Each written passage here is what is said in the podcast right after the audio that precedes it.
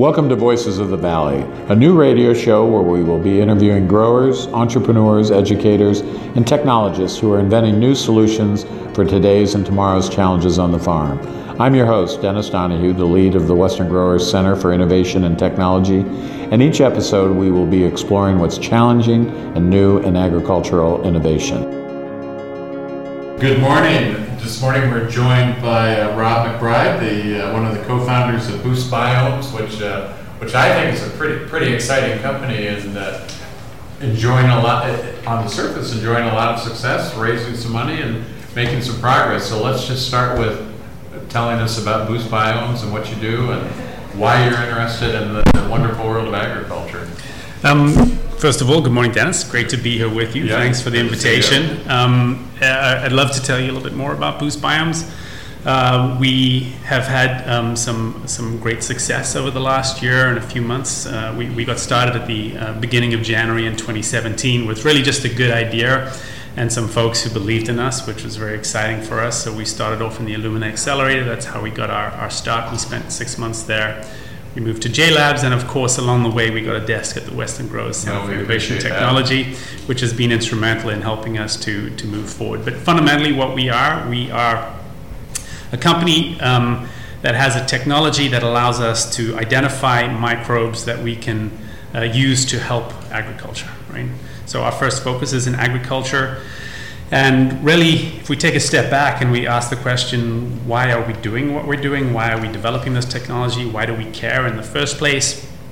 Um, we're, we're a bunch of people who have a background in science, and we're really motivated and interested in developing solutions for challenges that we find exciting. And we are sort of unified uh, around one challenge that we think is both important now and will become important in the future, more important in the future, and that is uh, we've got a, a, planet that has fixed resources, and we have a population that's growing. Um, and it, you know, it's predicted that by 2050 we'll have around 10 billion people on the planet. And um, given uh, the fact that those 10 billion people are all going to want a certain standard of living, um, it's suggested that we will need to, on each unit of land, improve productivity by between 70 and 100%. So we almost have to double productivity, right, to feed 10 billion people. And so, how do we do that, right? When you look at some of the challenges facing agriculture today, one of the main ones is, is the challenges that, that, that pests uh, provide. Um, some crops, such as soybeans, you know, they can lose up to 80% of their crops with existing strategies today, right, due to fungal pests alone. Um, traditional strategies to manage pests, we've had a lot of success with chemical strategies. Uh, these um, they're expensive to develop, taking between you know uh, 10 to 12 years and over 200 million dollars to develop a new chemical pesticide. So development is expensive. And then once you've developed it, there's a lot of regulatory challenges associated with that. Many chemicals, um, you know, due to their negative externalities, for the environment and for the people who put them into the field are being increasingly regulated, some of them regulated out of use. So there's a regulatory component to making the use of these chemicals difficult. Um, there's also a resistance issue, right? There's a lot of pests that have become resistant to the chemical strategies that have been deployed uh, against them. And then the third thing that's challenging these chemicals is uh, the consumer, right? The consumer doesn't want to eat things that have um, a lot of chemicals that could potentially have negative health impacts.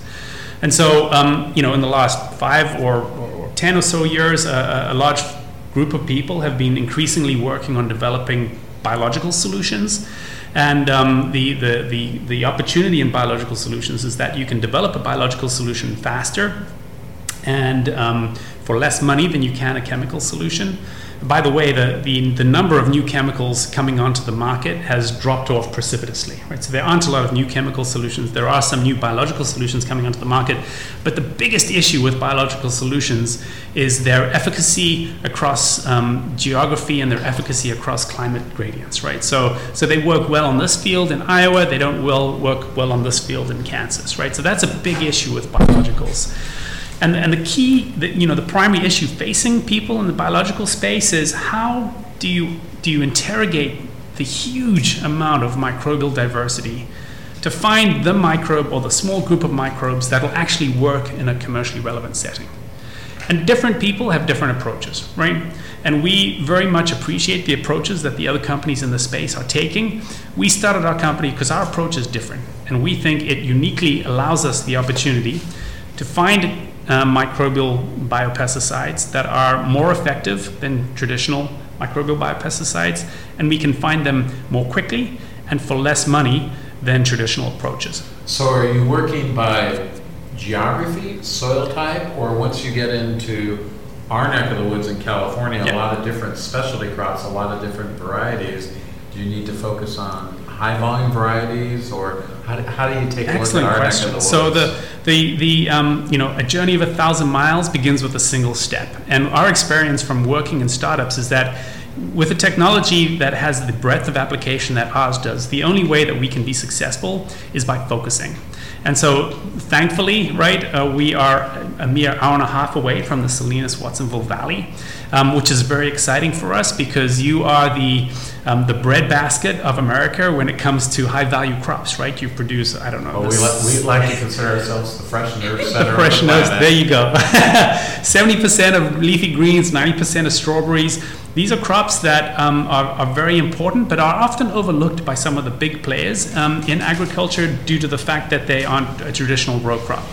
And so, for a company like ours, we think this is an amazing opportunity for us to focus on the challenges that face high value agriculture because the acreage is small and our ability to bring a solution to market in, a, in an accelerated fashion is increased by focusing on this particular Now, do you have to deal with the same? Uh, The regulatory, Regulatory. bodies, absolutely. We deal with exactly the same regulatory bodies, but if you know, when you think about, for example, trying to develop a solution for, for corn, right? The, the, the, the, the amount of area and the amount of space that you have to uh, interrogate the efficacy of that is, is large and the cost is huge, right? We're a small company, we have limited resources, we have to move quickly and we have to be agile. And the way for us to do that is to focus on an area like strawberries, for example, right, where we have so much production in a very uh, con- you know defined area.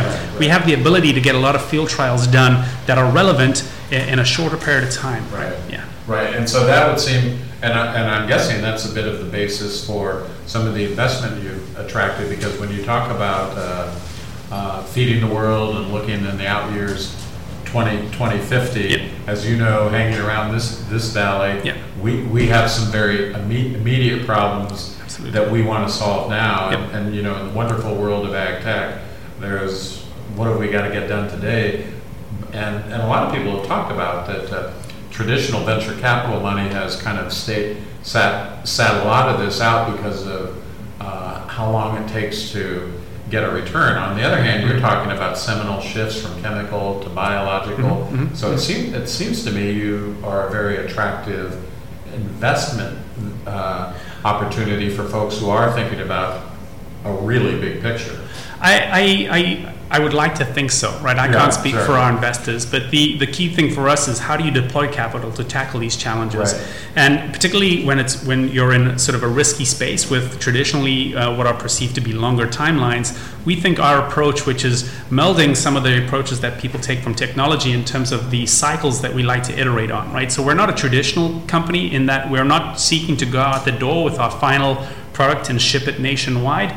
What we're doing is we're going out the door into commercially relevant settings as quickly as possible so that we can learn as quickly as possible because we understand that the, the right solution to come from this approach is going to take an iterative approach right? It's going to take an iterative strategy. So you've got to get information back from commercially relevant settings that's directionally useful for the second version. So we call our first product it's a beta version right in testing and then it's you know version 1 version 2 version 3 until we get to a point where the impact that we have is is um, is important enough for us to consider actually turning it into a product. So how, how long does that product development cycle take? Um, it very much, de- yeah. So it very much depends on the um, uh, on, on the data that we're getting back from the field. So if our beta version is giving us amazing data, then then we can just go straight to a product that we're willing to ship right uh, straight away. And you know, sometimes we don't have the right dose for the particular crop, or sometimes we may have uh, the wrong combination for a particular crop. But as long as we're getting information back, we're learning.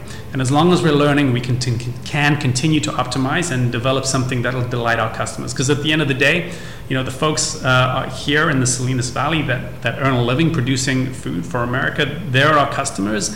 And if they're excited by the returns that they're getting by you know using our product on their crop, then then we're excited.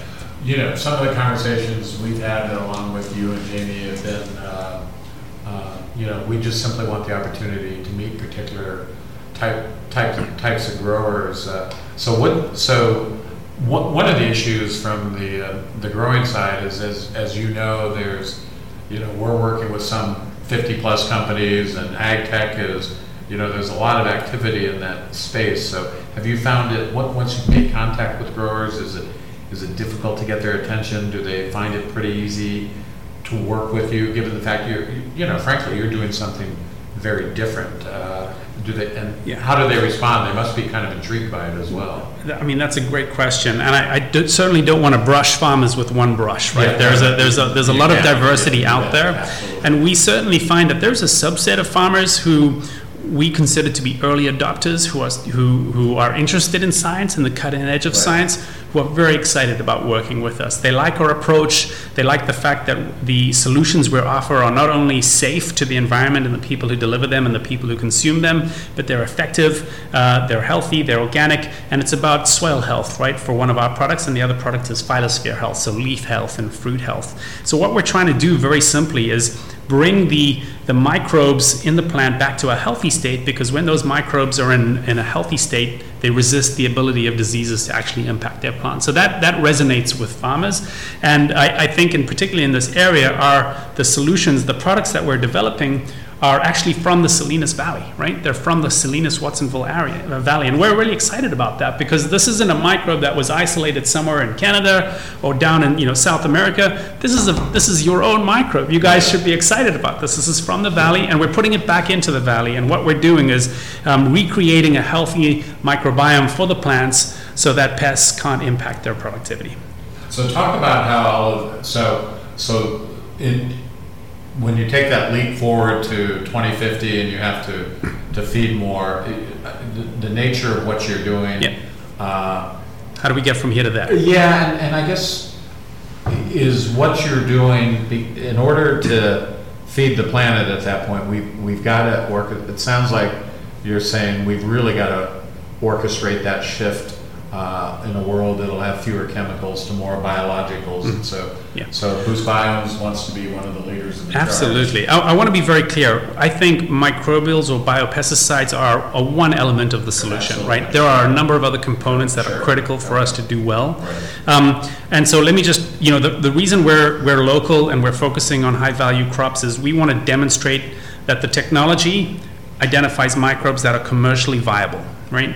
We could do that in row crops. It would take a lot longer and take a lot more, uh, cost a lot more money. So our goal is once you've demonstrated that the technology does what we say it does in translation. Translation is the biggest hurdle for any of these technologies. The, the, the step from high value crops to row crops is a, is a relatively menial or a sort of, I don't want to in any way um, suggest that it's not going to be a lot of work, but the risk is mitigated um, substantially, right? Because we've shown that we can do it once. So that's our approach validated in high value crops. And then now we have more confidence from investors that we can do what we say we do, and then leverage it straight into row crops, right? Um, you know, pick a row crop that has big challenges like uh, like soy. Um, uh, you know, uh, wheat has a lot of issues. Rice has a lot of issues. These are the crops that feed the world, right? These are the crops that provide the calories that feed the world, and and just from fungi alone, right? Annually, um, the amount of food to feed about 600 million people is is is destroyed. Uh, this is conservative. Is destroyed just due to fungi, right? So we, we rarely can have bigger impacts, but we can't do that. Um, you know, but you know, we can't take 15 steps right away because we're small and we need to be focused. So we take one step right away, and then we leverage that step to take the other steps. So that's the strategy to get from Salinas to the world. Well, sounds good. Well, Rob, you know, a couple of things. It- It sure sounds like an exciting future, and you guys are going to be in the middle of it. And I wish I had paid more attention in science when I was in school. Well, thank you. um, uh, you know, to be very honest with you folks, we, we really appreciate the the opportunity to be at the Western Growers. Um, the context that we've made being down here. Without those contacts, we would it would have taken us a lot longer to get to where we're at. So. Well, you know, our interest is uh, speeding everyone's time to market. so and, and we like certainly it's a good appreciate that. So thanks a lot for your time. Thanks for listening today. Voices of the Valley is brought to you by Western Growers Center for Innovation and Technology, and this episode has been sponsored by Hartnell Community College. Tune in for a new episode.